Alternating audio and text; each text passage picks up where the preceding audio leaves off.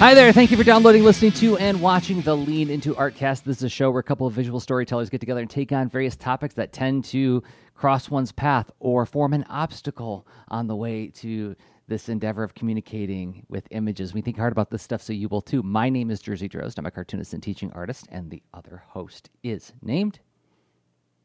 Hello, I'm Rob Stenzinger. I do user experience design, both making apps and interactive stories, and also coaching. So great to be here, Jersey, once again. How are you doing? Doing okay. At the top of this one, this will make very little difference to anybody watching it on YouTube or listening to it in the podcast feed. But as we record this episode, we're doing a little bit of an experiment. We're actually, instead of streaming on Twitch, which we have been for some time now, we decided to try streaming on Discord, which is it's not going to affect the show that you get in the end at all, except that it's right now it's not a public stream, is it? It's only for people who support us on Patreon and are part of our Discord community. Yeah, that's right. So I suppose people who support us on Patreon. You know, this is one of those things where we want to keep experimenting and showing our appreciation. And it's a fun community. Great, I appreciate very much. And then sometimes you get this special bonus, things like this streaming. But then you need to be both supporting us on Patreon and also logged into Discord and with the designation of being one of our patrons. Hmm. So easy enough to do. You just go to patreon.com/leanintoart, which we'll talk about in the second act break, or first act break, actually. But for those who are new to the show, who are just tuning in for the first time, welcome to episode 319, which means you have a whole lot to experience. And usually we pick a single topic and try to look at it from a couple of different vantage points. We look at like what it's like to experience it when we're doing it, and then how we think about it, it before and after we've experienced doing the thing, making the art. And then we close with a 2-minute practice where we try to challenge ourselves to do a cost-effective, in terms of time, daily practice for a week, and then show up again and report on what our experience was. So our topic this week, though, we're embarking on a new approach, right? We came up with this idea of, like, maybe every once in a while, let's stop. We do this series called Reading, Watching, Playing, where we, like, look at what stuff we're consuming and engaging with in a playful way as a means of, like, looking at what's informing our art. And then we thought, like, maybe we'll try a new approach where we look at what are some things that are stopping us, getting in the way, impeding our progress of making our art. In other words, obstacles. What are some of the many obstacles we encounter? And maybe we can revisit this topic from time to time. But we put out a call to the leaners and asked them, like, what are some obstacles you're encountering? What are some things you're particularly struggling with right now? And then we can, and knowing that when we got that list, we'd be like, oh yeah, I know that one. I'm with you. And then we could, bring it to the show and, like, sort of chew on it together. And so we got two like sort of, I don't know, like, what would you call them? Umbrella topics about different kinds of obstacles we encounter when making our art. So do you want to jump into it? Do you want to go there? Yeah, that sounds awesome. I don't think we're going to run out of obstacles anytime soon, even though we're going to talk about two. Yeah. I feel like this idea has, like, a pretty solid and resilient engine in it to keep generating potential topics for the show. So with that said, let's kick it and get into the first section of the show. The music signifying that we're now in the first part. So... Rob's still going. So, yeah, the a big one that came up a couple times from different people was this whole idea of time, time management, finding time, not having reliable blocks of time, irregular amounts of time. And I feel like this is a topic we've addressed in a variety of different ways in the show, but... what I hope will be interesting is sort of starting out from the standpoint of, yes, this is hard, and how is it hard for us? And then maybe through that navigation, maybe come up with some ideas of how we might mitigate it, but, like, not starting out with that pull out of the bag, you know, elixir, right? Of like, this will just make time management so easy. Because it's not. And the thing about it is, I feel like it's one of those things that it's fluid. Each project is going to have different demands, and each stage of your life is going to be different. And heck, we're in this really profoundly challenging time right now with the global pandemic. And, you know, both losing work, uncertainty in the economy, and then, you know, rightly staying home is so as not to spread the virus. So you put all those together, it's like, whoa. We talked about this in the show too. It's like I get a little itchy when people are like, oh, with all this extra time we have in our hands from working from home. I'm like, what are you talking about? I don't think many people have extra time on their hands right now. So it's just feels like this is something that's been much more exacerbated. And I don't even have children. You have children, right? What's that like, Rob? I mean, in as far as like how you want to publicly describe it. Sure. Let's see. It's like constantly trying to have a greater awareness outside of my own experience about how this circumstance is affecting others in my house. I mean, I'm working to tune in to how it is affecting my wife and two kids, and they're at different stages. I've got a 6-year-old and a 10-year-old. The early experience of the pandemic being, you know, they were still in school. Right now they're on summer break, and each of those circumstances provided an overall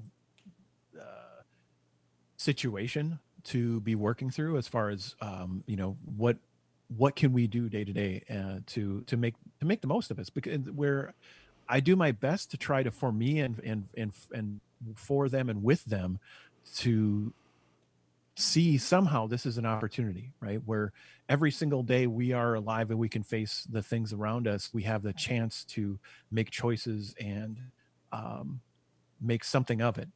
And I wonder if, I don't know if I'm successful always. I know I'm not always successful with myself, but like I'm trying to, you know, working to tune in looks like a lot of conversations. It looks like facilitating different things of like, hey, let's try this. It looks like trying to keep a schedule. It looks like disrupting the schedule on purpose so that we're not in a rut. It looks like trying to, you know, keep track of like, we have a lot of different needs. It's like physical, you know, mental, emotional, social. So how are we engaging with ourselves in the world? And I'm thinking about this stuff a lot every day. And it's a job. So it looks like that, kind of. Yeah, it is a job. Yeah. And what I'm hearing in there is maintaining like a real active sense of flexibility.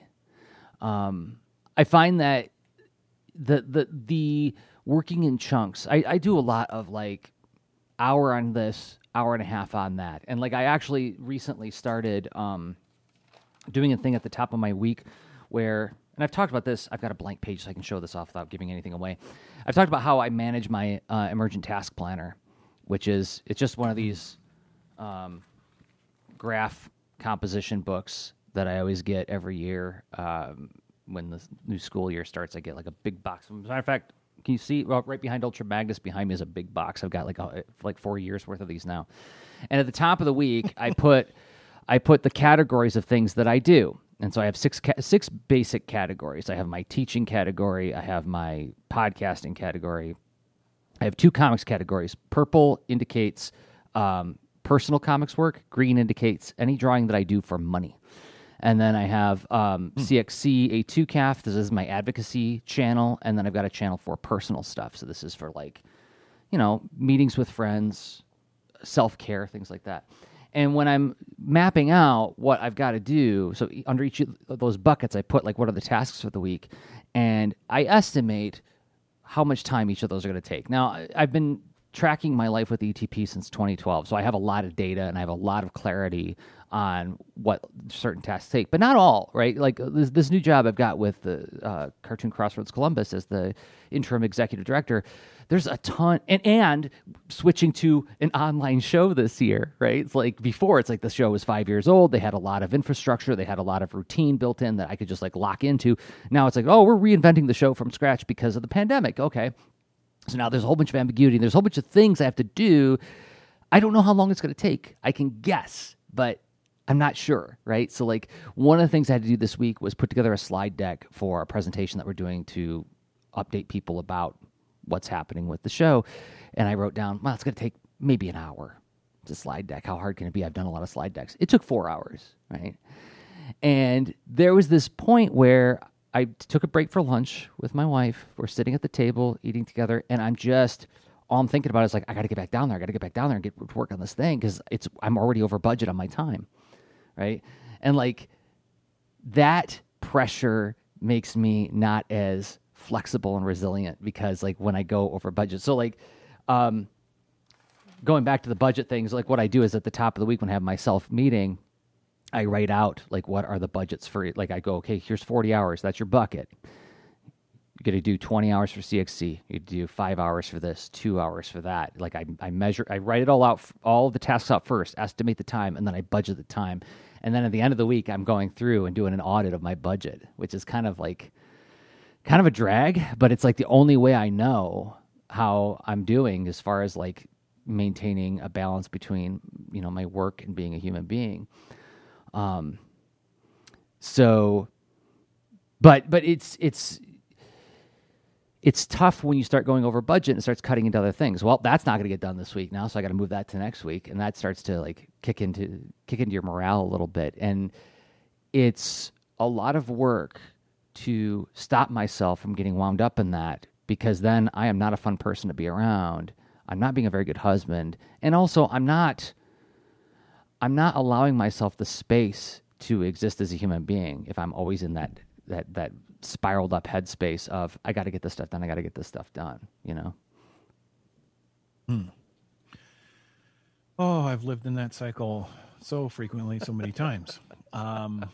At this time for the last 6 months, I have.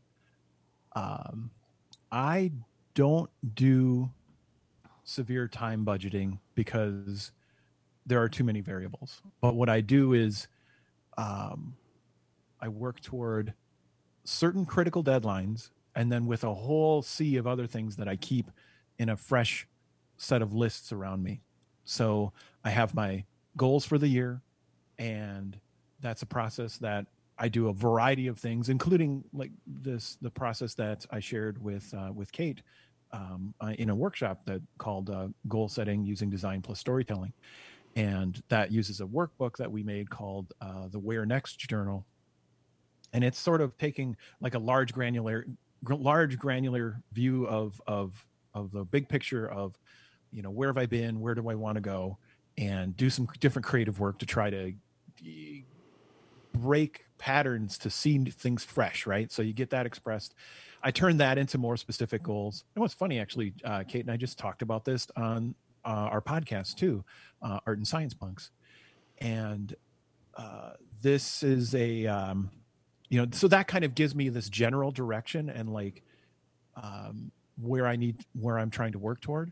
And because of my current life circumstance, where I'm working on essentially a variety of independent business stuff, I have some flexibility, but then deadlines interspersed in there, and then also, you know, helping the family here too. So it's helped me to set aside a lot of the keeping a really tight rhythm on exactly what I do in the days overall. But what I do when I have a session, it's kind of like I trust that I know I will put work in. And so earlier in the pandemic, that became nights. It became, well, once everyone's in bed. And now it's becoming a little bit more, you know, possible during the day. So either way, in either case, it's like do some stuff, make sure things are going well, create the possibility to have a window to work on things. Now that I'm working on things, I'm using that time. Yep. Mm-hmm.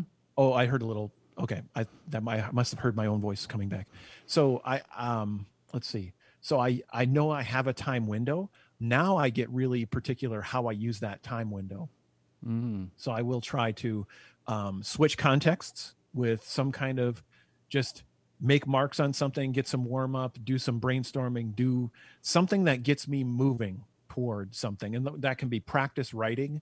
And that often gets cycled back into my different projects and work, where I start talking, I just get the things out for a few minutes. And now I'm able to then do something like, okay, I blurt out a bunch of tasks and I run a gauntlet. I see how far I can get with this stuff that is pointing toward the big goals I need to get to. And that's it. Then at some point the session ends, and mm-hmm. then I take stock of where I made it, where I didn't, and then I know I will do another session again. So what I'm hearing in there is there's like a little bit of a trust in the process, right? There sounds like what you're doing is you're, instead of like strict budgeting, creating a block. Here's a block where things can happen, and what happens in there, we'll find out, but I'm going to trust that things are going to happen in there, which will help keep my morale up and keep me going. I work to create the block, to bring the block into existence, and then I use the block when I can. How do you bring the block into existence? How does that happen? It's a conversation with the family as far as what's the flow of the day, what's the timing as far as who's doing what when. And then I can see where a block is possible, or I have, it's on my mind. I need to work on things, so I will, make that part of the conversation. So it's about collaborating with the folks I live with, and being purposeful about like I need to make this time, because if I chose not to do that, then it would be the only obvious time to work on things would then be when everyone's asleep. One of the things you're really good at, and I know this is hard-won skills, is you're really good at making explicit what your intentions are about things. And I am definitely busted on having a conversation in my head that I think everybody else can hear. And so I'll show up and be like, well, what? I needed this time. What are you talking about? I told you. No, you didn't. Oh, did I have that conversation just with me? And I did, and I put it in my ETP, but I didn't tell you about it. Oh, yeah, that's right. We're a family. We should collaborate. That's probably a good idea. So, yeah, it's the way I look at it, right? I mean, we're experiencing a life together. Mm-hmm. That is our collective endeavor. So let's make that collaborative. And yeah, that's just how I look at that, and that then lets me do other things, the other projects and stuff. Something, I mean, I don't want to turn this into like me beating myself up about my approach, but like one of the downsides of doing the strict budgeting is that when I go over budget, like what I talked about before, the stuff that I find keeps falling off my plate is always personal stuff. So like when I get into like really busy zones, like self-care falls off the plate, or something I wanted to do for pleasure falls off the plate. Like for instance, in the studio, we did a studio tour, sort of like setting up new studio spaces a couple weeks ago. And I've got a corner of this basement office that I just moved into where my intent is to set up a video game space where it's like all my systems are just set up and I could just like go and play. Like how it was set up in all my previous studios was they were in boxes, and I had to like pull them out, plug them in, set them up, and then hook them up to the TV. And so it was like it literally was a once-a-year experience for me to just play video games. And every New Year's, Ann and I would break out the Atari 2600, the 8-bit NES, and our PlayStation One, play a bunch of old games, and relax for the day, which is super fun. But it's like I would like to have a break where I just go and just do 10 minutes of Pac-Man, right? And like that's the kind of thing that keeps falling off when I go over budget. And so that is a tension that I have yet to learn how to navigate very well. So I don't want anybody to misread my budgeting to be some kind of prescription or cure, because it's, as you said, there's too many variables. And yes, I can accurately budget for how long does it take me to do a certain kind of drawing, because I have a lot of data on that and I've watched it for a long time. But when I'm taking on new projects with a lot of ambiguity, it's such a guess. And so holding myself to that budget strictly is not, it's just not viable. Well, I mean, you have a variety of things. So doing that kind of intentional planning, it has a different job to me. It's trying to put yourself in a general position to succeed. But then in the moment at the desk, that's when the success is made, in my opinion. Mm-hmm. So you can be better set up or worse set up. And if you're doing that budgeting, you are doing a lot of important like logistics and management, but it also gets into an area that I feel is high risk in so many endeavors, and it's the forecasting. Forecasting and estimation is a contentious thing for us individually. Like even you as an individual it's contentious for you, but then you put that in a situation where I've been in oftentimes professionally is you're working through different rituals that are collaborative and maybe labeled agile or what have you. And you're doing this kind of estimation for work and endeavors that you have some general, sense of what can happen.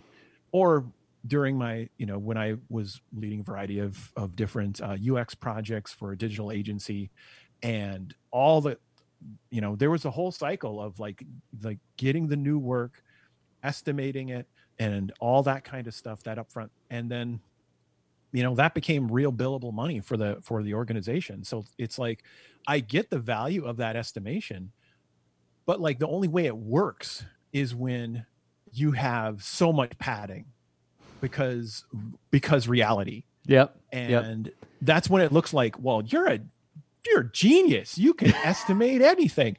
Well, that's because I tripled my what I thought in my, I used gut and math and, compared a bunch of things and was pessimistic and tripled it.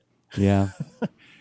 And then I came up with an estimate that more or less met what truly transpired.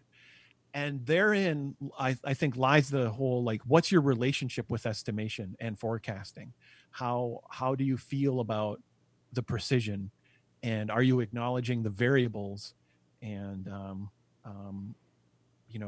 your own desire for the precision? Because tons of businesses work on this disappointment cycle all the time where they're like, how are we going to do this? Well, we're going to do this. And what are we going to do? Oh, okay. We're going to do this. Oh, how long is it going to take? Well, it's going to take this long. How much?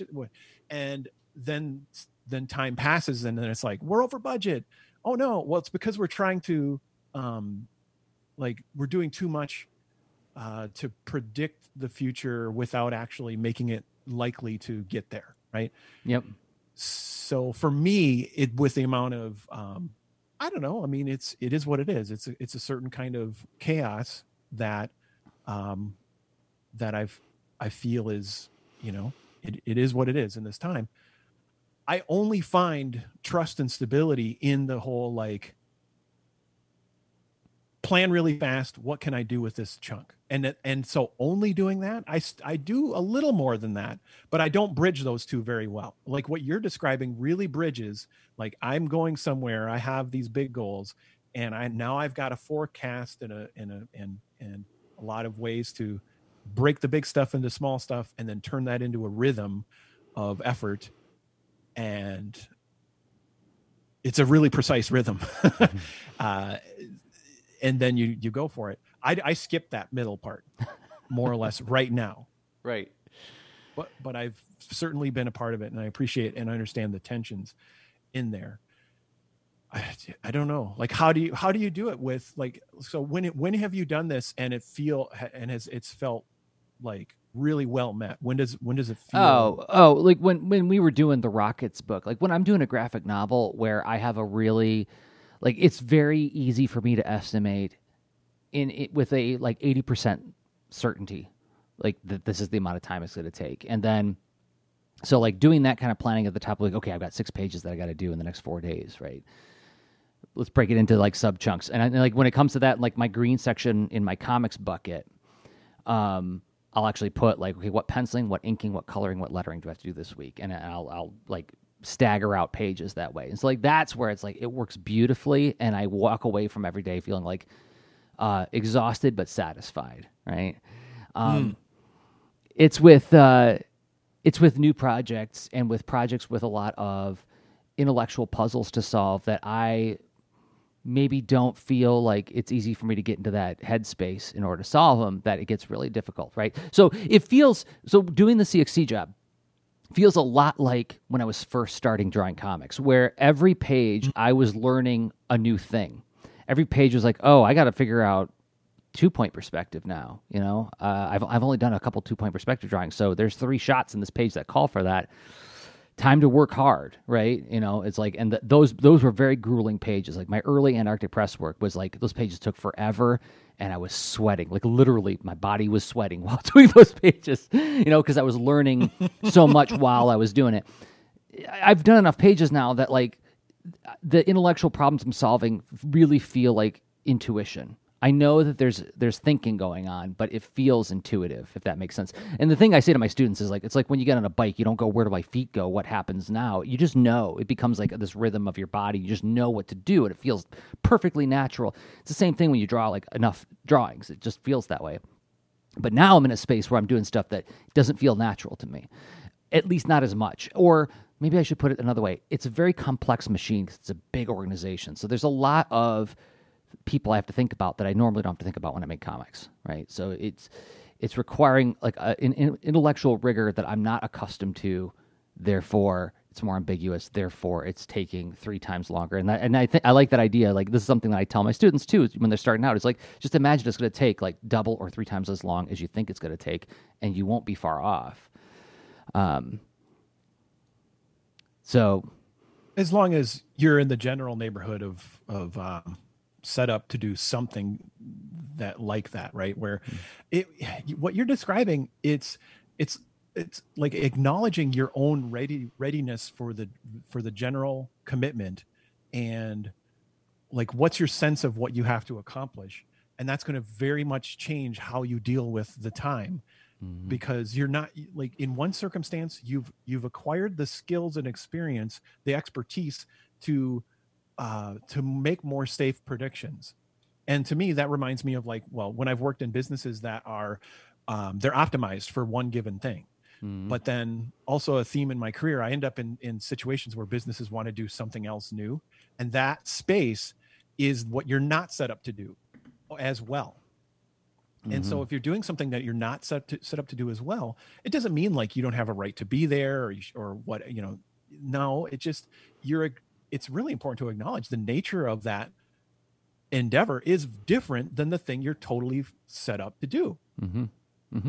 So then like things like hyper precise estimation and like predictive rhythms of successful outcomes of effort over time, less possible when you're dealing with that newness.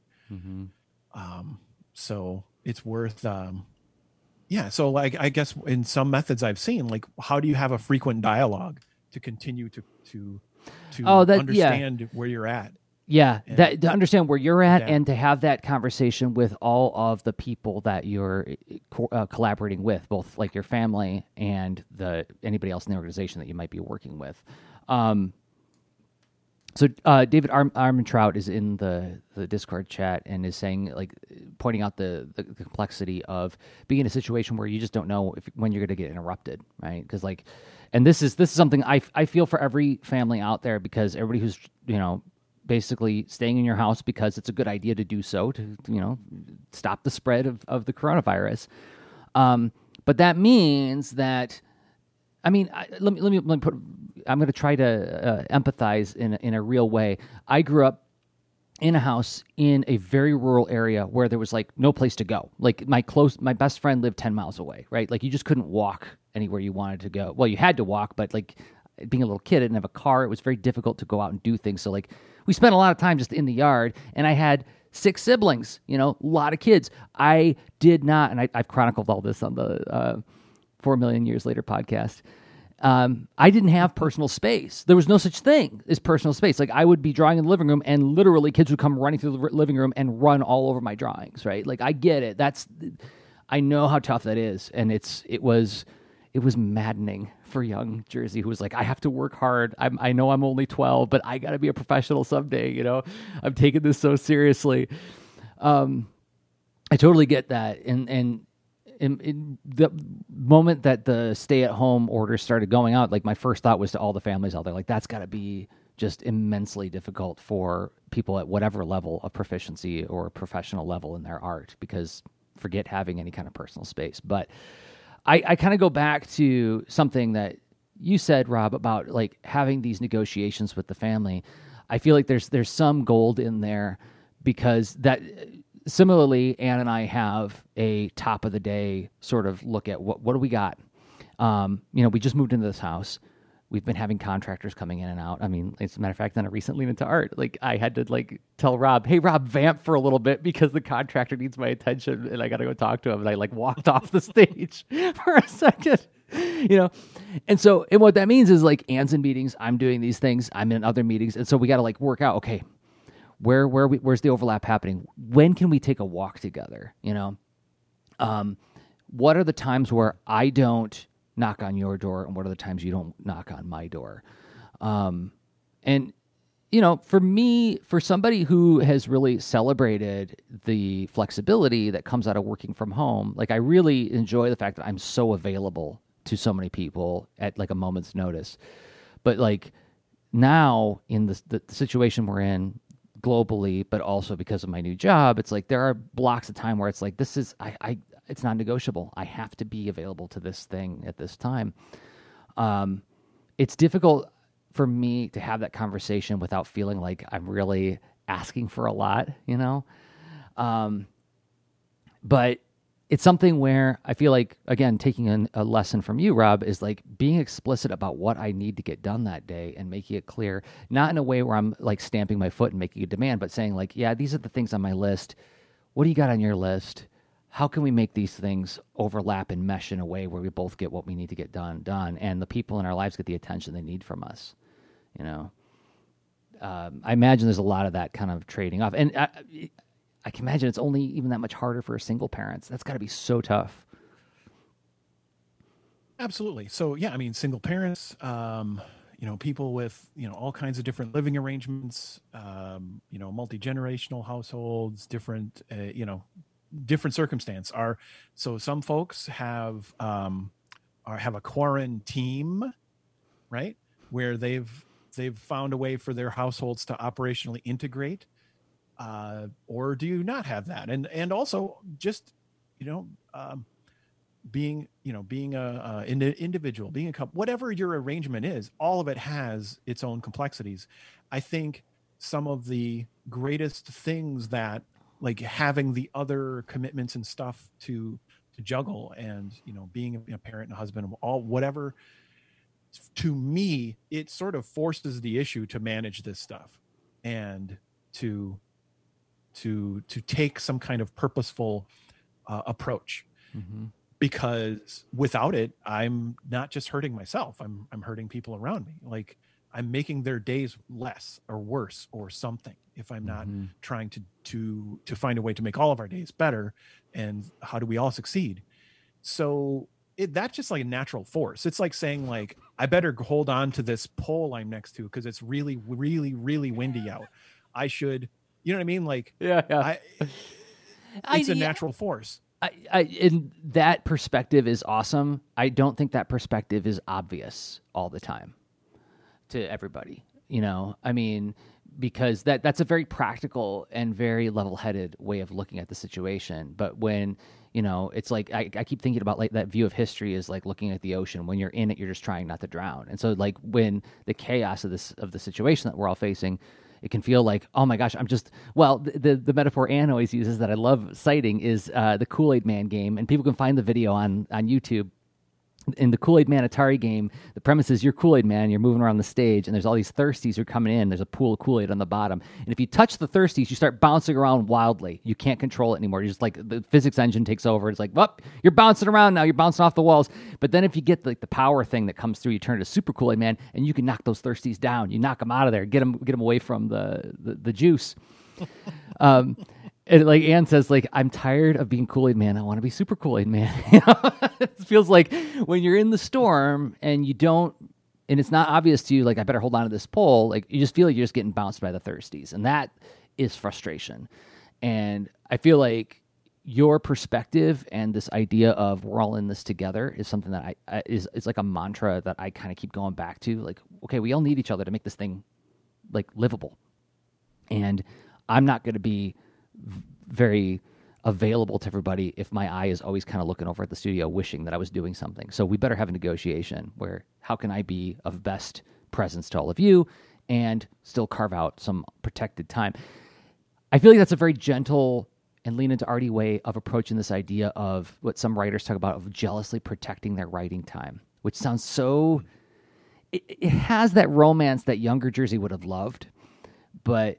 Older Jersey's looking at that going like, that sounds severe. Jealously protecting it? You know, it's like, you can't have this. Get away from me, you know? Don't you dare knock on that door or you're going to find the rageful artist come at you. Or we could just have a negotiation so that everybody just respects it, and then you don't have to be jealously protective of it. Yeah, I try not to. It's fine. Like, big feelings are... We do lots of funny things with big feelings, and I think we can come up with quirky sayings that have it's thematic. It has a directionally truth enough to it. Mm-hmm. But like, yeah, you play that out. It's like saying the whole, like quoting your other podcast recently, you said you would there's a drawing that you love so much that you would run into a burning house to save it. Then you were like, no, I wouldn't, because that's unsafe. Because that's not safe. Yeah, that's right. Yeah. That was also from 4 Million Years Later. Yeah. By the way, great podcast. You should listen to it. Thank you. Let's see. So, okay, fair enough. Jealously protecting your time. I'm going to crush this. I'm flipping tables over here. I'm breaking boards. What are you going to do? It's just feelings. You're putting feelings out. It's fine. We're not being saying exactly you're doing that. Right. But what I like about the other thing is it's almost like we're talking about a bubble of something floating in a bigger substance, right? So if you are in the ocean and not trying not to drown, but then the water's calm. What do you do when the water's calm? I think that's also the critical thing about time management. That's great. And making use of it and finding your own stuff that works for you, because we're all of our realities, physically, neurologically, psychologically, all that. It's different for everybody, right? Some people are going to say, hey, when the water's calm, I get the Pomodoro going. When the water or when the water's calm, I just hold my breath and draw, or whatever the heck. I don't know. But, for me, it looks a little bit like a less severe Pomodoro, where I just I need a rhythm. It's like having a click track, right? Where it's like, it's keeping me, if I'm practicing an instrument, it's keeping me in sync with the idea of time. The idea of time as this weird, hard to fathom and grasp thing that is real, yet so ephemeral, or ephemeral. Ephemeral. I think. Yeah, it is ephemeral, and I always mispronounce it, which helps me misspell it. It's one of my classic misspellings. Anyway, so yeah, that's the. So, is there anything that you have as a thought, like when the water's calm? Like, what's that switch for you? When to make use of it.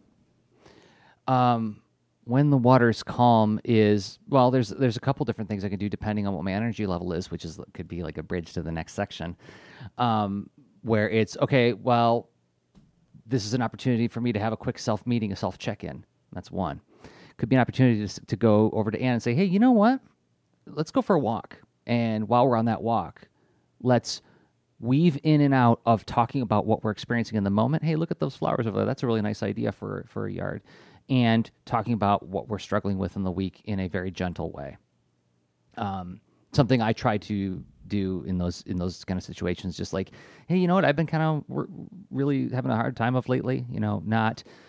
I try not to put too much pepper in that throw because I don't want to be like, oh, you think you're having a bad week, you know? That's not very helpful. Let me tell you what I'm up against. Or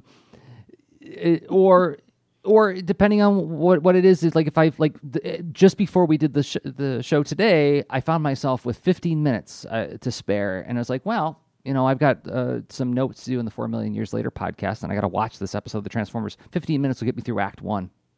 I'm just going to watch Act 1 and write down a few notes about it. And it's like, yeah, I didn't sit through the whole thing in one go, but I did a chunk, and that makes you feel a little bit more optimistic about tomorrow because now I know I only have to do Acts 2 and 3. I literally wrote it in my ETP. It was like, hey, Acts 2 and 3! Exclamation point, like in a cheerful way. So... That's really cool. So when the water's calm, you described, I think, some really practical tools to make use of that time. Like, so metaphorically, it means that you have a window. You're ready to do a thing. So you could do a self check-in as a way to orient yourself toward where you're navigating next. You could do a team check-in where it's like, how are we doing? So you're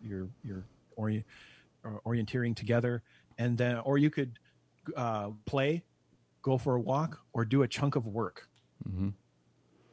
And like that chunking of work is, again, like I think that's pretty useful, like as a broad brush way of there you go. There's ways to deal with that. One thing that saved my sanity personally is accepting the fact that a finished thing isn't necessarily going to get done every day. So, like, I'm still working on the Amazon Academy webcomic, which hasn't updated in, like, forever, right? But I've got, like, a backlog of pages that I've been slowly crunching through. And sometimes it's like, I'm going to ink 3 people on this page. Oops. Sorry, that was my computer making that noise. You know, sometimes it's like, okay, you're going to ink 3 people. And that's a piece, you know? And that's that whittling idea that we keep coming back to every once in a while. But... like being okay with that and like knowing that, yep, Amazon Academy hasn't updated in a long time, and I feel frustrated about doing this work that isn't getting any kind of feedback loop to it. But playing the long game and the short game are two parts of this thing too. There's things that you do that are short game, and there's things that you do that are really long game. So. Oh, that's great. The granularities or scales, and then you mentioned. Gosh, I mean, so the concept of trust, you know, that I think that's an interesting thing. It's like, well, what can I do? Are you engaging with this chunk of work in like sort of like in a panic state, or do you believe that this fits in with the bigger picture? I know I can, for instance, and you mentioned whittling, which I think factors in there. So the idea of whittling, we've podcasted about multiple times, but as a metaphor, are you so when you re-engage with your work, are you lost? Did you lose progress or something? Where if you whittle, you can do a little bit of work, and then you can set it down, and you pick it up again easily, right? Mm-hmm. Because there's some kind of thing where you keep a journal or a log, like a change log or a to-do list and that kind of thing, and both. To be clear and fair and transparent about it, my mental state is always oscillating between being comfortable with that and feeling panic that I'm too old to be still working this hard on this stuff. You know, I should have a level of mastery, and I should have a professional career commensurate with the amount of years that I've been on this earth, right? And like when in my calmer moments, I'm like, come on, this doesn't have a schedule. Come on, this is a myth. This is a story we have told ourselves as a people that life has stages this way. And it has stages in terms of experience, but to a certain degree. But even so, like these benchmarks that we put up are silliness. And to be slavishly devoted to trying to hit those benchmarks is counterproductive. But then every once in a while, my lizard brain takes over. It's like, you're too old. You should have won 7 awards by now, and everybody should love you. You know, oh, well, you're still toiling in obscurity. What's wrong with you? You know, Then I calmed down again. Like, actually, I just do this because I really enjoy doing this. And this is very fulfilling, even if it doesn't win me a bunch of awards. And come on, what are the awards for anyway? Well, they make you more money. Okay, I know. I'm sorry. I'll stop being a hippie about it. You know? That's so right. I mean, so our overall, I mean, maybe this is another tie-in to the next section where the experience of using the time. What is your state as? Where are you at as a being when you get to that time? And I think, I mean, and I know we'll be talking about a lot more obstacles, and I think some of that is encapsulated in what you just shared, where a variety of things as far as you know how we can be comparing, which I do that too. You know, setting, I don't know, just buying into different narratives that cause us to, you know, be pretty agitated about where we're at instead of just, you know, being comfortable where we're at, that kind of thing. I don't know. It's interesting. A lot more obstacles, I think. But then one of those I think that could be related is the energy that we're bringing to it. And I'm curious, like, how we're going to talk about this. Yeah. Too, because. We spent a lot of time talking about time management. Appropriately. So yeah, let's come back and let's take a break. We'll come back and we'll talk about like energy management and a little bit about that, and looking forward to that. But before we do that, we have to thank some people who make this show possible, and those are the people who support us on Patreon. Yes, patreon.com/LeanIntoArt is the website. What is it? It's a way for you to give us a monthly upvote. It's a way for you to say, I believe in Jersey and Rob and what they do, and I want to make it more sustainable by contributing as little as $1 a month. You can cancel at any time, but you know, just do a one-time contribution and go avail yourself of the stuff behind the scenes. But I want to thank 5 people who have been supporting us on an ongoing basis. First up, David Armentrout. Thank you, David. David's actually participating with the show live in the Lean Into Art Discord. And Dado, D-A-D-O, and you can find Dado on Twitter at Dadotronic. Thank you, Dado. And Greg Horvath. Thank you, Greg. You can find Greg on Twitter at IGMHorv77. And Ashley Knapp, who you can find on the Discord channel at Retro Outro. Thank you, Ashley. And finally, Jonathan Warrenson. Thank you so much. It means a lot to us. You can join them at patreon.com/LeanIntoArt, where you'll find all the shows we make, as well as the extra leans, the shows we record only for people who support us on Patreon. And those posts become an open mic thread where you can talk about whatever you want in a safe place with fellow leaners, and it gets you exclusive access to the Lean Into Art Discord Patreon channels, where you can participate in live streams like this one, as well as share some work in progress, take advantage of the Lean Into Art Brain Trust, and just engage in a social channel there. Patreon.com/Lean Into Art. Thanks to everybody who supports us there. It means a lot. It does. Thank you so much. Whew, that was some thick weeds we cut through there, Rob, and I feel like we still got a lot of stuff on top of us. So let's do. Continue on with this heavy feeling. How do we get back up when this stuff makes us feel so leaded and heavy? And we have to show up with like. What's funny about doing the notes for this one is I did the notes late last night. It was like the last thing I did on my list. It was at 10:30 in the evening. That's at night. And I was tired. I was dog tired because I had meetings during the day, and I've been teaching all week. And so I get this section on energy management. I'm reading all the notes from the leaners about like showing up with like not as much juice as you would have liked to have had. And I'm like, I am so there. Like I'm feeling it right now. Acting. It totally was. Oh my gosh. Yeah. As I was writing all the bullet points that we're going to refer to, I'm just like, yeah, this feels very real to me. And this is another tough one, because I feel like when I showed up to my work in my early years, and this goes, I'm going to go back as recently as 2002, which isn't that recent, but from my experience, it doesn't feel like it's that long ago. And I was like, I was really working hard, and I told the story 100 times, like when I made myself sick, because I was like sleeping 4 hours a night, working a day job, pursuing a freelance career, and working on my first miniseries. And I'm like, I'm not going to let any of these balls fall down. Because if I lose my day job, I can't pay the rent, I fail my family. If I drop the ball on my freelance illustration career, this new burgeoning thing that I want to become my main gig halts.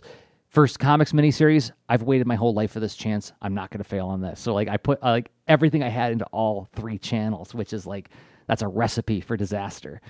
And yeah, I fainted. The first time in my life, I fainted at work. I walked in the morning and I fell down, you know. And it turns out I was malnourished. I was exhausted because I was, you know, I spent 4 or 5 months sleeping only 4 hours a night and only eating one meal a day. And I'm like, yeah, but I'm a hero. And they're like, no, you're sick. Fix it. So, but going back to that time, like, I remember, you know, I'd come home from work, I would take a half hour to an hour nap, I would eat dinner with my wife, and then I would go into my studio and I would draw until 4 o'clock in the morning, you know, or 2 o'clock in the morning, whatever it was. Yeah, it was 2 because I got up at 6. And I remember, like, showing up to those pages was really hard. It was really hard because I felt like the rest of the world cheated me out of the time and energy I needed to really properly attend to this endeavor that means so much to me, you know? That's tough. That's tough. I've been there, and it sucks. Is. Yeah. Oh yeah. I can identify with, being, the youthful Rob had a similar relationship with, you know, mismanaging energy and time and all that. And really not doing a great job of getting sleep and stuff like that. But the, so I could echo that same, you know, similar experience, but late, let's see, a different situation is, well, switching energy due to emotional circumstance, right? So, like one of you could have this with or without the pandemic, right? You could order it with you got the full pandemic, unlimited buffet, or not. You just, you know, bought a small sample to go. Whatever your case is, the idea of like dealing with big emotions, because it happens, you know, you live with people, you're a human being. And like, honestly, the kiddos have been having various ups and downs with this time. And how do we, switching contexts and being there and being present and working through some hard feelings and whatnot, then leaving that. So you've worked through hard feelings, and then how do you feel after that? Right. So sometimes I'm successful at being like, well, that was their feelings. I am me, where, you know, I can feel really connected and care, but like, not like it's my burden. Right. Yeah. But then there's other times where it's like, oh no, like, I need to do better. And this is, and I don't know what else I can possibly do right now. And so like, I may be carrying like a negative, like some kind of, you know, burden of negative feelings with me into whatever else, like a window of time where, oh, the water's calm. And I'm like, is it? I'm not calm. So, you know, metaphorically talking about the time into, you know, to put work in and be successful with it. Anyway, there's a lot that can be, you can have an energy mismatch of like, ideally, where do you need to be effective with this task? Is the task something where, like, think about things like you've got some great, ideas about the multi-faceted nature of being a creative, independent person. And even if you're not like independent, you've got a team and you're, or whatever it is, whatever your reality of your professional arrangement, it's like you may have to wear other hats to sell what you're making, to help get buy-in, get funding, all that stuff. So marketing, promotion, finding your niche. Maybe you're running a bunch of experiments over a long period of time, trying to figure out where do you really connect in the world with what you have to share. All kinds of stuff. Being present with your friends, your family, networking, trying to do good in the world, all that. Like you could take any of these as a reason to be either, you know, ready, but then what does ready look like? Or not ready? Like, where are you coming up short? Mm-hmm. Because I don't like some things I like to be fired up for, and some things I like to not be fired up. You know, like if I got to get a lot of words out, it actually helps me if I'm kind of mad. Even if I'm not channeling the anger, it's like I have a fire inside that I'm putting out by emptying thoughts from my mind. And it's just, they're going, and it's like there's this kinetic channeling of feeling a certain way into like the physical act of typing or even choosing to use, you know, speech to text, where it's like, I know I can do something with this feeling, right? So, but there's other situations where, you know, being fired up, it doesn't help me so much. I don't know. What's your experience with that? Yeah, you're right. Well, the obvious analogy for me would be teaching. Like, I want to walk into that room with a lot of energy, and I don't want to be dragging before I walk in, because it is whether I have energy or not, I'm going to bring it, because that's the contract I have made in my head with the kids in the room. But when it comes to, like, so Dan Mishkin just gave me 10 pages of Amazon Academy page descriptions to start thumbnailing. And I wrote him back and said, hooray, I can't wait to get lost in this. You know, that's a very mellow, very meditative, very, like, Jersey disappears when this is happening. And that's what I love about the comics work that I do, is that part.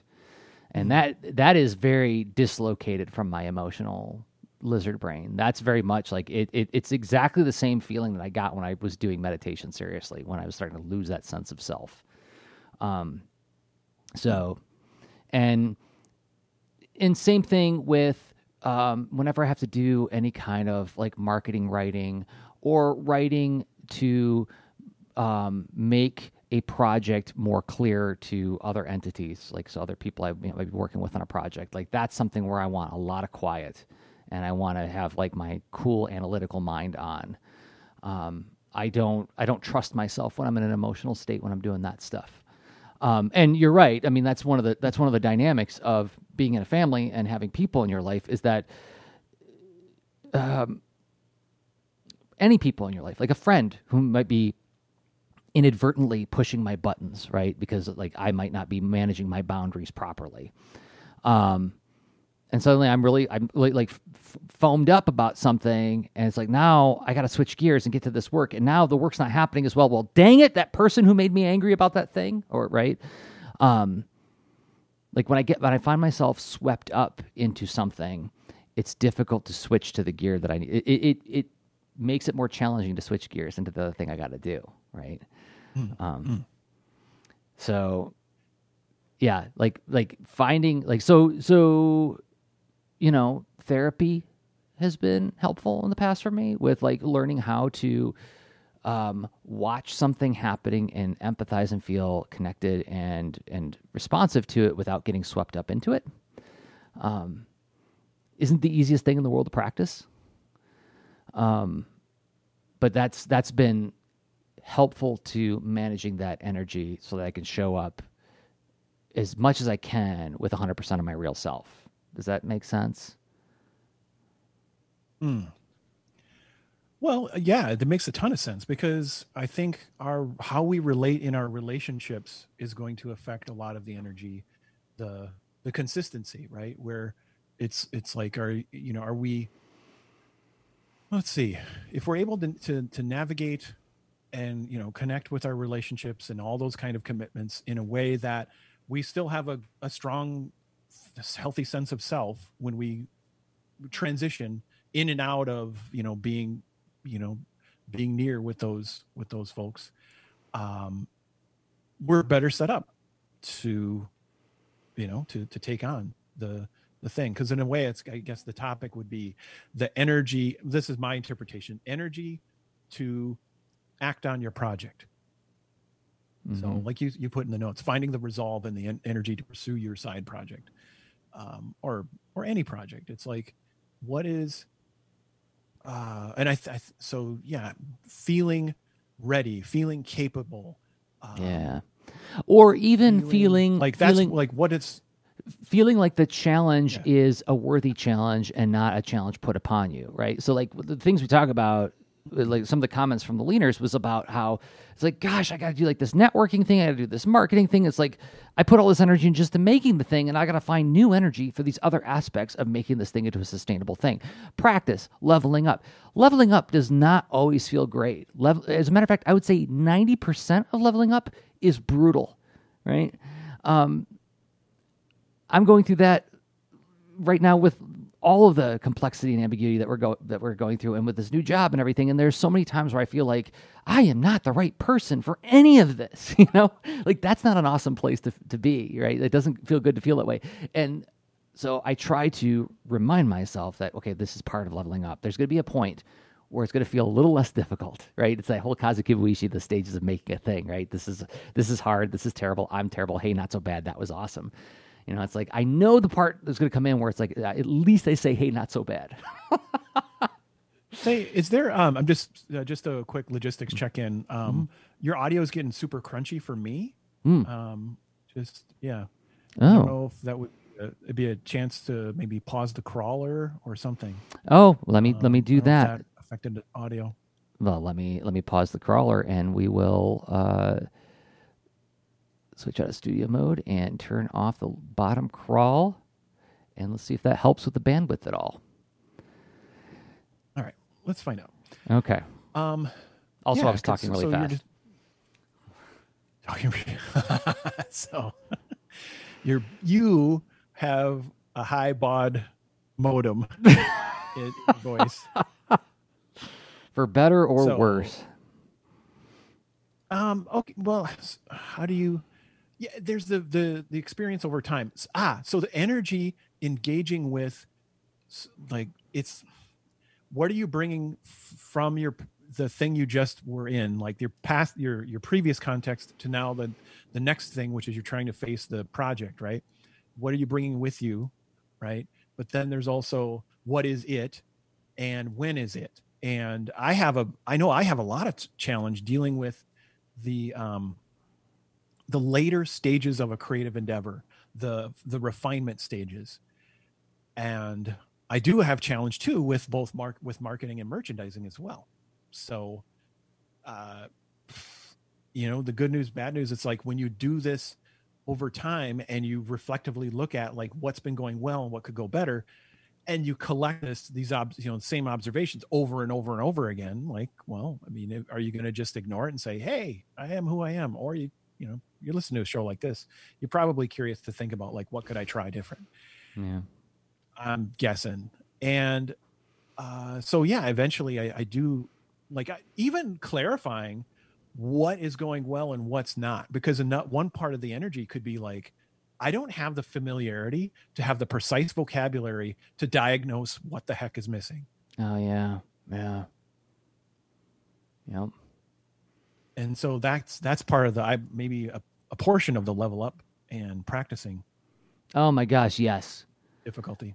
Yeah, yeah. I feel like in most of my experiences where I've done any like real skill acquisition, there's a moment where I feel like I'm just punching in the dark and I have no idea what I'm doing. And that's the part when I usually get into these bad conversations in my heads. Oh, there we go. Because we're all a multitude, right? These conversations about, like, you know, it's like, well, this is the part where you found out that you're a fraud. Get out. Like, well, I was asked to be here for a reason. You know, I stood up and came to this thing for a reason. You know, some language I use a lot in my conversation, because, like, for better, I think people mean well when they do this, but they say to me, you know, it's like, oh, well, Jersey, we know you're really busy, but, and I'm like, well, I am, you know, but this is my job. This is the life I chose. You know, I know it's hard, but I chose to be here, right? And I try to, like, externalize that for their benefit and mine, you know, not in a defeatist sort of way, but more of like, this is me trying to consciously accept that this is going to be difficult, ambiguous, and scary, and I'm not always going to be 100% at it, but I'm not going to, I don't know. Well, to me, I hear you're clarifying a boundary in how you engage with it, yeah, and making that explicit, saying, right. So that concern you have, let's set that aside, because I'm not making that your job. Yeah, that's my job. I got this. And so let's move on to what your concern is, right? Yeah. And I felt like that's helpful too with helping me with negotiating delegation, right? Oh. And I mean, in terms of a family too, right? It's like, so like, I feel like when I make that boundary around myself, it's easier for me to ask Ann, like, hey, could you this week do this thing? And I'll do that thing, you know? And I'm not just talking about like, oh, well, I'll take out the trash if you do the dishes, or I'll do the dishes if you take out the trash. I'm talking about like, well, for instance, we have a contractor here in the house today and Ann's handling it right now while like talking with them while they're finishing up their work. And while I'm doing this, that was the negotiation that we had this morning, you know? So. That's pretty cool. So that's another aspect of, there's a time dimension to all this. So like energy, there's an energy dimension to the time topic. There's a time dimension to the energy topic, because there is the seeing how you can set yourself up to be able to channel your energy, right? Where, and then like, how do you get there, navigating the boundaries and the commitments, and then, I guess. So what I know we've gone pretty long on the time topic, but then to do a little bit more on the energy, I'm wondering like, what about when we talked about like what it looks like and feels like and characterizing it as a certain kind of concern, but what about the just arriving where you've come up short? I'm going to show up with then. Yeah, right? What do I do then? Yeah, you got a mismatch. You need some energy. Feeling not so great. That's a very good question. I feel like that's something where I'm making like a call on the field, you know. There, like, so again, to go back to the notes thing, when I was doing the notes last night, I was like, well, I know it doesn't take me much more than a half hour to an hour to do this.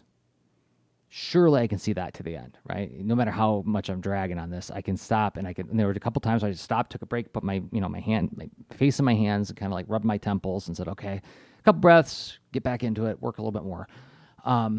If it's something where the end or like the clear progress isn't immediately apparent and it doesn't look like it's going to be apparent in the next hour, then that's when I have like a self-check-in, like, well, maybe you'd be better off if you got some rest on this. Maybe this is something where it's not worth pushing yourself for.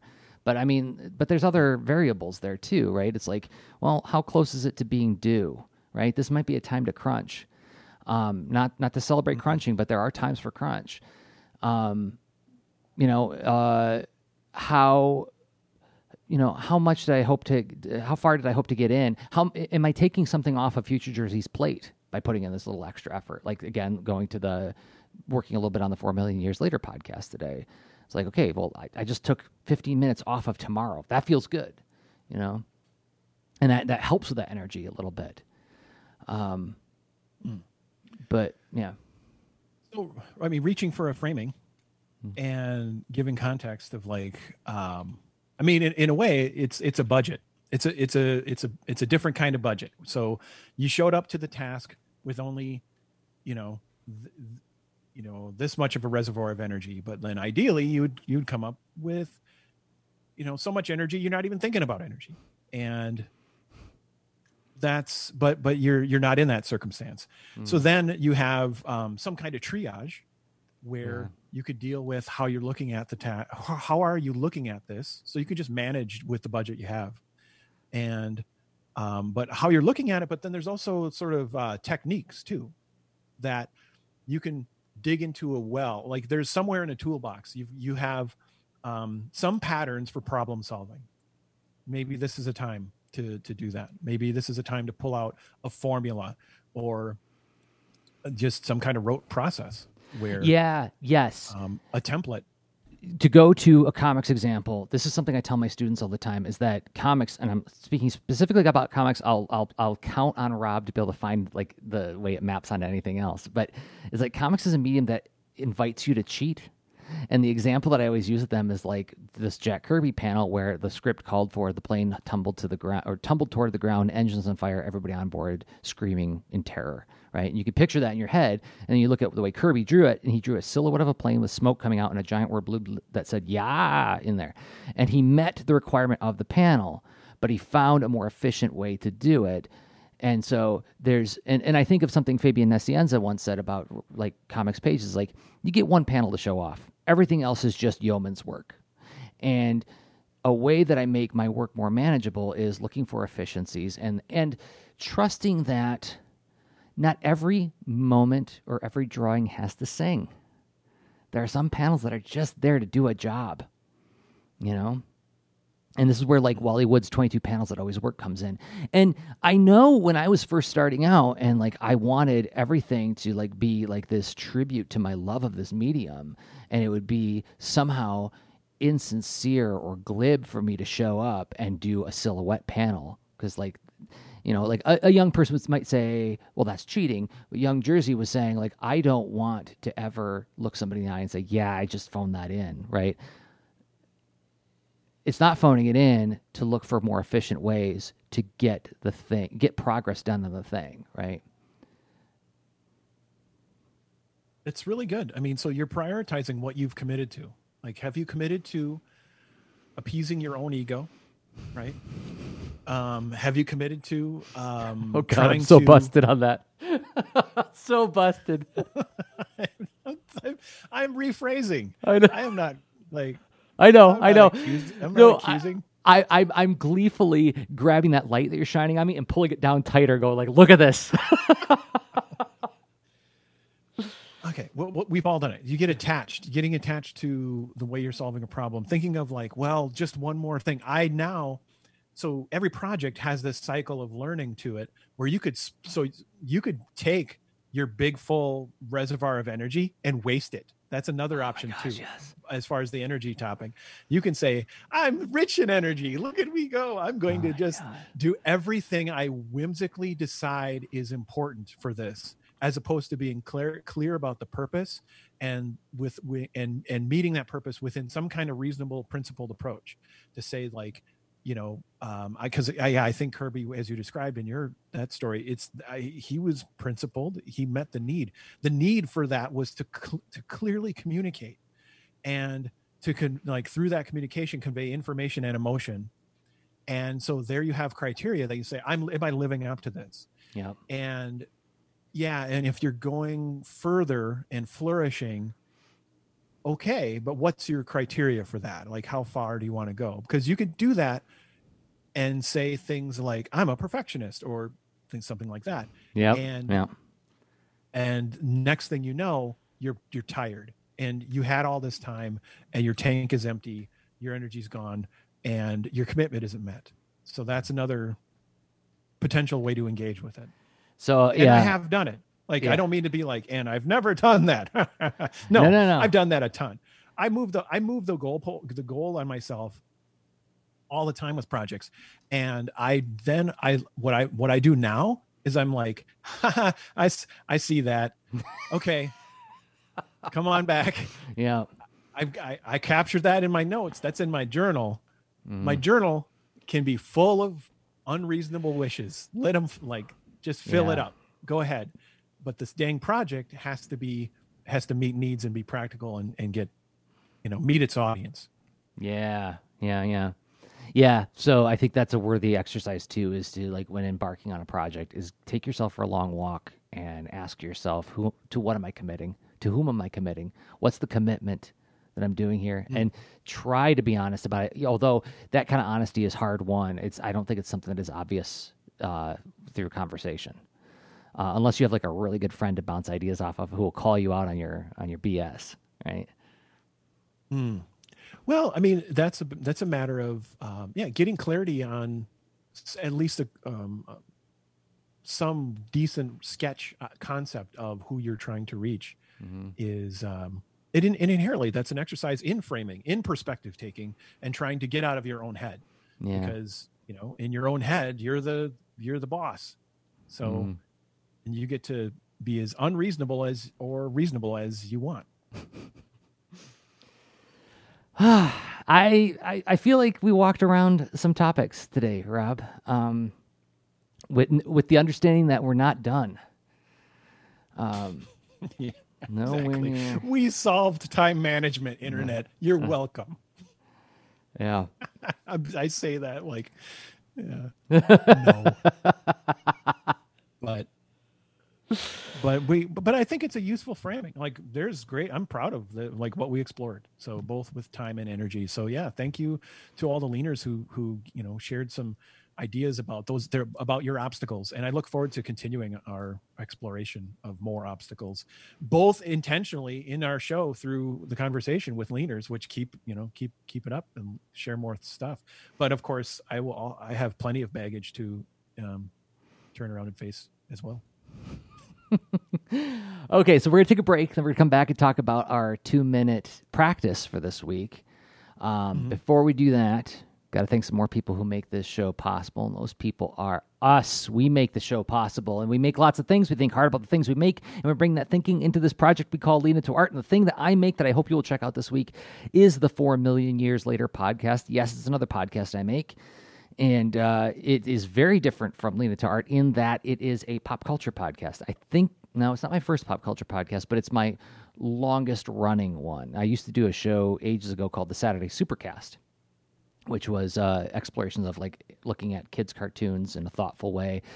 But this show is me and my old friend Hoover sitting down and watching an episode of the Generation 1 Transformers cartoon series in story order, and then convening to talk about what we saw from the perspective of how we engaged with it as children and then how we feel about it as adults. And we're often very surprised by this, what we encounter when we really thoughtfully engage with the show again.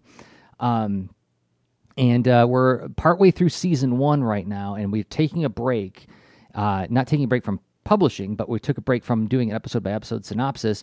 And season 2? Did I say season 1? I meant season 2. Thank you. Yeah, no problem. And we took a break just before all the new characters start showing up in season 2 to take one last long, loving look at all the season 1 characters, one at a time, talking about each of them in order. And then starting, so the episodes, the first part was about the heroic Autobots, and then we looked at each and every Decepticon, which just updated today. And then next week we resume with season 2, where we start meeting all sorts of new characters. I'm really proud of this project. I don't think it has any potential monetary value. I don't think that I'm going to be able to monetize this thing at all.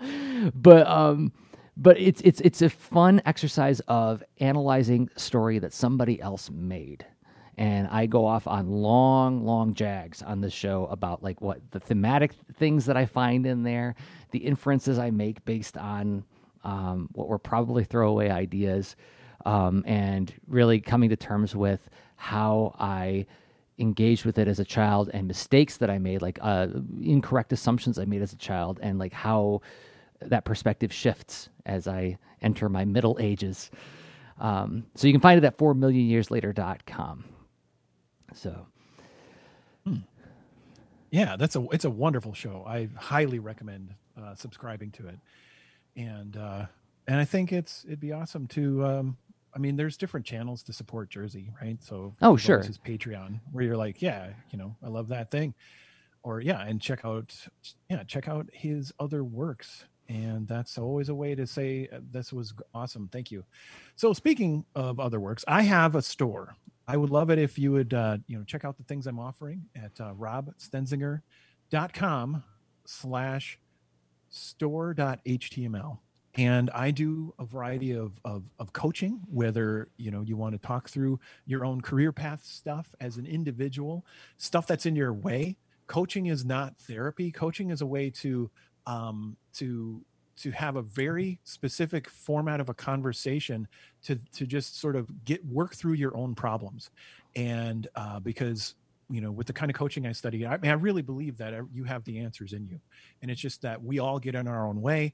We all have different hang-ups and start to just focus on certain things that don't move us forward, where if we focus on other things that we also know about, we can move forward. So I do a variety of kinds of coaching for creative process and career paths, but also with teams as well, with the workshops I offer, and also just helping get things going with teams and their career paths and helping out in that regard, or even facilitation and collaborative experiences. So you can check all that stuff out at robstenzinger.com/store.html. And one more link I'm just going to mention too is robstenzinger.itch.io. You can check that out. I'm starting to share more things there. And recently I published something that I'm working on. This is a little bit of a longer term thing, but I'm hoping to drum up some support for it with video game construction kit, Underwater Tomato Ninja edition. Oh, I made a choose your own path book, and also a bunch of assets. That's a combination of code and code examples, a working game, and also audio and images that you can do things like with characters and particles and backgrounds and all kinds of stuff to play with, where you don't have to make anything else in order to make a game. You can just sort of play a game and start to make changes to make it your own. And then, hopefully continue to explore your own game development path. But it's really meant for people who are just curious and starting out, where you want to make a game. You can use your web browser to do that. I have it at a new low price of minimum of $3. That's at robstenzinger.itch.io. So check that out. Very exciting. I'm glad to see Underwater Tomato Ninja coming back. It's been a while. Yeah, I'm looking to expand and to do a second edition. So that will be funded by support from the first edition too. And the other thing that we make that we hope you will interact with is the Lean Into Art Discord. Yes, we have a forum now, and this is where we're broadcasting the live stream. And there's public channels for you to interact in, and then there's also private channels that are available only to the people who support us on Patreon. And if you get something out of this project, there's other people who do too, and they are probably similarly aligned, if not like-minded, and they would be great people to talk to in the Discord. And Rob and I are there too, so. We're having some interesting conversations about Discord itself and like how this small community we have going on there might engage with the season of creative challenges this fall in interesting ways. So and I told them today, I was like, y'all got my wheels turning. I am thinking hard about this stuff. So you could join us at the Lean Into Art Discord. The invite link is in the show notes for this episode and every episode. And thanks to everybody who has been interacting with us there. It's been fun to get to know you more and learn more about how you're engaging with art and, providing us with really great material for exploring on the show. It is a lot of fun. So that's a very useful thing. I love that experiment. And speaking of useful things and fun experiments, 2-minute practice time. Hey, Jersey. Hey, Rob. Time to talk about what we've been practicing for the 2-minute practice, the affordable way to introduce more regular practice into our lives. Affordable in the sense of how much time we spend on it, which is, guess what, 2 minutes. leadingtoart.com/2-minute practice. So what was our practice for this week? Well, it was essentially brainstorming about gratitude. And you could do any kind of, like any of our practice prompts. You could take that in a variety of different ways. Like, what does a brainstorm look like to you? You could do it as like the way I phrased it, which is you can think of it as ways and situations. And that's like sometimes I like brainstorming. It helps me when I have sort of specific buckets to fill in a way. So that's, buckets to fill. Yeah. Buckets to fill, like themes, like areas of concern. You take the big thing, divide it into smaller things. So what's a way of expressing gratitude, and what's a situation to express gratitude? There you go, 2 buckets. So I did a couple practices. I don't feel comfortable sharing them publicly. A lot of them were tied into a lot of personal things in my life, but we could talk about, I don't know how much you feel like sharing, but I figured probably the most effective way to go through it is like, just how did we experience it? What was it like experiencing it? Well, yeah, I for sure can talk about the experience, but I can also share, I think I can share what I have. I suppose I'll go first. So, okay, go.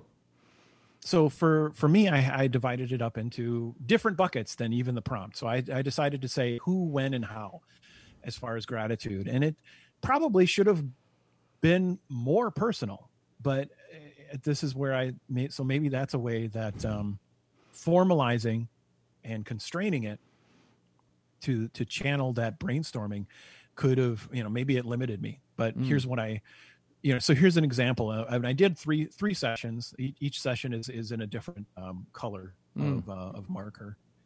And so I decided to look at who, and, you know, like who can I show gratitude to, and then when, and then how. And you have your who broken into like sort of general categories. So you have friends, patrons, family. Mm-hmm. Current and former colleagues, neighbors, community of interest, co-member, like just wide world social posts. Mm-hmm. And then project and tools I use and enjoy. So there you go. So that's... and then that's the who and when. And so these, like you could draw lines that connect any of these. And so I could say friend, when, just because, how, postcard, right? Mm-hmm. So in a way, like this is like a gratitude generator. I don't know. Maybe I have a systemic thinking problem. So as far as when, I thought of like, well, just because, when it occurs, after an event, just because I saw a social post, right? Maybe I just experienced a work of art, or maybe someone ordered something from me. Then I sort of repeated myself with just because. What about just remembering, recalling a time? And let's see, just passing by and noticing something in the community, discovered a thing, because maybe my calendar reminded me, show gratitude. It's time. Maybe just giving for the sake of giving, right? And then when I received something. So this is when I could, you know, just when to just get in this habit of showing more gratitude, right? And then how, it's like, here's a quick list. I could do a postcard, a sketch card. I could smile. I could message or text. I could do a mention or dedication alongside something. I could send a mini comic, share a fun link, share a gift, an emoji, a song, a quote. Say thank you for a specific thing, and which is similar to expressing appreciation for a specific thing. It's like if you meet someone that you really respect their work, then, you know, hopefully instead of being just like, I love everything you do, you know, connecting on a specific thing. Specificity, yes. Very good. Mm-hmm. A virtual high five. Yeah. Just, yay. Okay, so then any combo of that, there you go. How did this help you, or did it help you put anything into action?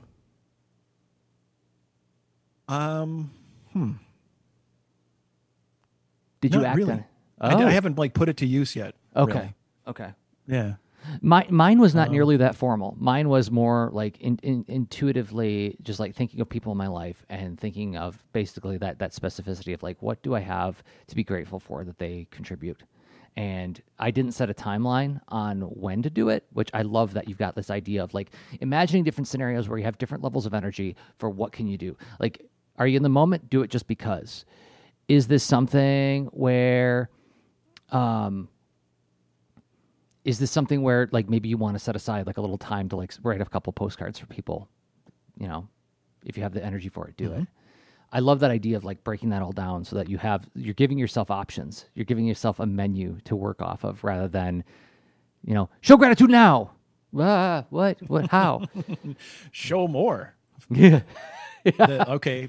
How much and how and when, right? So that's what I tried to do, is just set myself up to be able to then start experimenting with just that's great with it, which I don't know, maybe this comes off as robotic, but like, I don't know.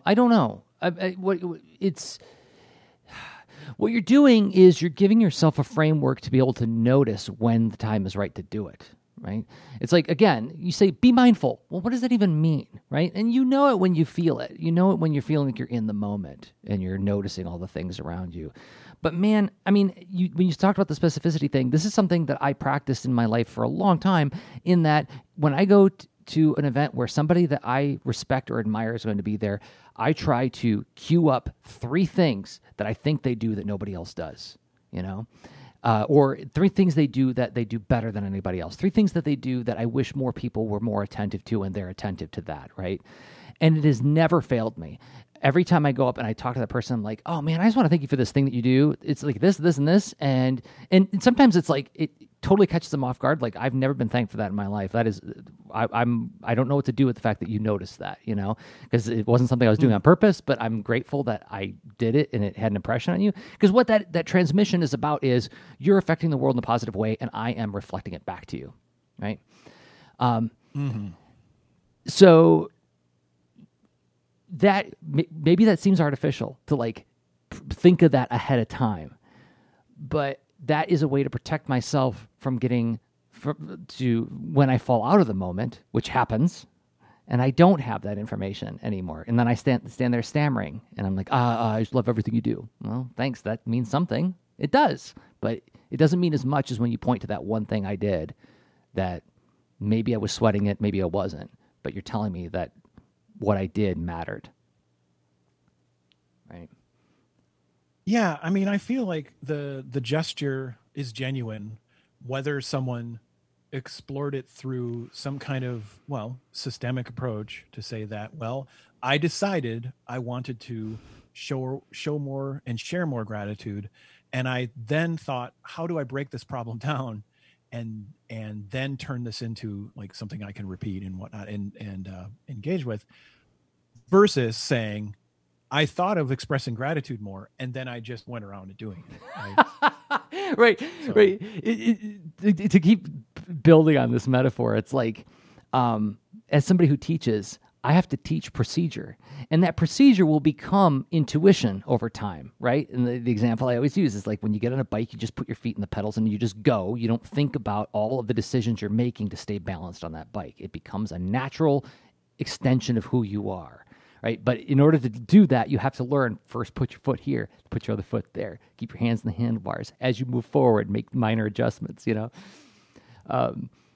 I feel like that's the same thing. And that, when I reflect on my experience, is that it did help me more reflexively express gratitude in my daily dealings. It felt, the strange thing is by artificially sort of preloading it, it made it feel less artificial for me to express it in the moment because I had been thinking about it. Well, that's right. That kind of whatever leads to a sense of comfort and action. So if you've, if whatever path where you feel prepared enough, then why not? And so for me, yeah, I tend to need to, or I appreciate doing things in this way, because I also then can, I think part of it too is that maybe the practice of exploring 2-minute practices means it's an ongoing teaching endeavor as well. So I am actually looking to both. What was the there's some kind of company commercial that was on TV so much as when I was growing up that was like, I like the company so much. I bought the company, Remington microscreen. Gotcha. So I'm a client or whatever. So they. Oh, that was Hair Club for Men. Yes, Hair Club for Men. Okay, so like, you know what? Basically, it's like living this in a way where, yeah, I'm getting the 2-minute practice of it, but then I'm also doing it to share the repeatable in a repeatable way where other people can. If you didn't have a system to tackle this, maybe this will help you, or you decide that totally not my thing. I know now for sure. Yep. To do this other thing, which is fine. That's the other thing that I talk about with my students is that your first idea may very well be the best, but you won't know that for sure until you test it. So that's awesome. What other things occur to you with this? The other thing I got out of it was exploring different ways to do it. Similarly to how you were describing different times to do it, it gave me more of it. It reminded me, I should say, of the little things. Like yesterday, I texted a friend just to say, like, "Hey, I miss hanging out with you. Would love to catch up. Things are nuts right now, but just wanted you to know I'm thinking about you." that kind of thing.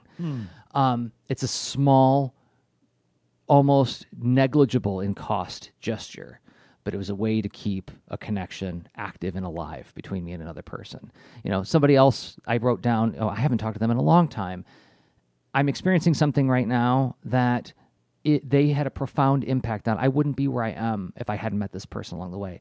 I need to tell them in no uncertain terms that that is the case, and I'm thinking about that as I, you know, encounter this endeavor. So they got a little bit of a lengthier, more thought-through kind of thing. It was a good exercise to also just remind myself that I'm here because of I was fortunate to meet a lot of people at different times in my life. I am where I am because of all the help that I received along the way. And I can name it. I can point to it, you know? Wow. That is a really awesome, very specific form of this brainstorm. Yeah. Like specifically looking back at your path and considering the events that were, and the people surrounding the events that you know, somehow related to you, supported you, helped you become aware, helped you become better. Wow, that's really cool. Opportunity, things that they were a part of, experiences and, you know, creative endeavors and now it's like I want to do this practice again. Just looking at that. Oh, do you want to do that for our next practice? Do the this is your life, the this is your life 2-minute practice. Like, look, for those who don't know, that was an old TV show where they would bring somebody on. They would have a bunch of people like off stage saying something about that person's past, and they have to guess who it was, and it was always tearful. I find that personally attractive just because I feel like I'm doing a lot of my own personal dismantling of the mythology of the great person. Like in my youth, I have this book, it's from like 1901, and it's Carlyle's Heroes, the Heroic Myths, and the Heroic in History.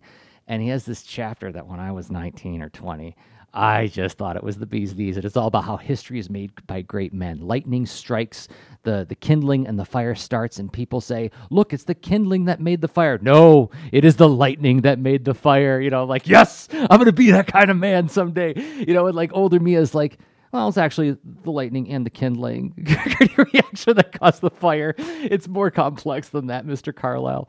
So I personally like this practice of going back and look at all the people who helped you become who you are, and taking the time to like reach out and express that gratitude to that person. Partially it comes out of the fact that I had the most wonderful, affirming experience where a former student of mine who is now an adult was in a critique session, and all the other students or practitioners in the room were getting dragged over their sound design. And this person reached out to me and I hadn't talked to them in a while. And they reached out and said, like, thank you for always being so uptight about sound design, because I am soaring through this critique where everybody else is getting dragged because they're not doing word balloon placement right.